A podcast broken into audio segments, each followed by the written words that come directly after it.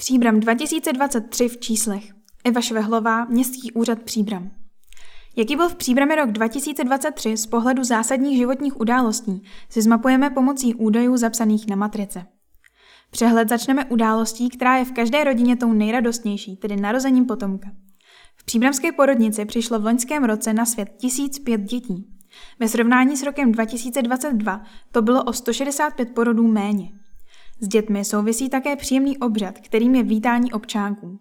V roce 2023 bylo v obřadní síni zámečku Ernestína přivítáno 66 nových občánků.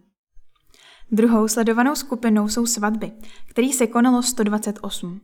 I v tomto případě došlo oproti roku 2022 k poklesu, a to celkem o 37 obřadů.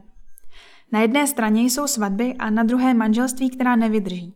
Za rok 2023 máme evidováno 75 rozvodů, což je o pět méně než v předchozím roce.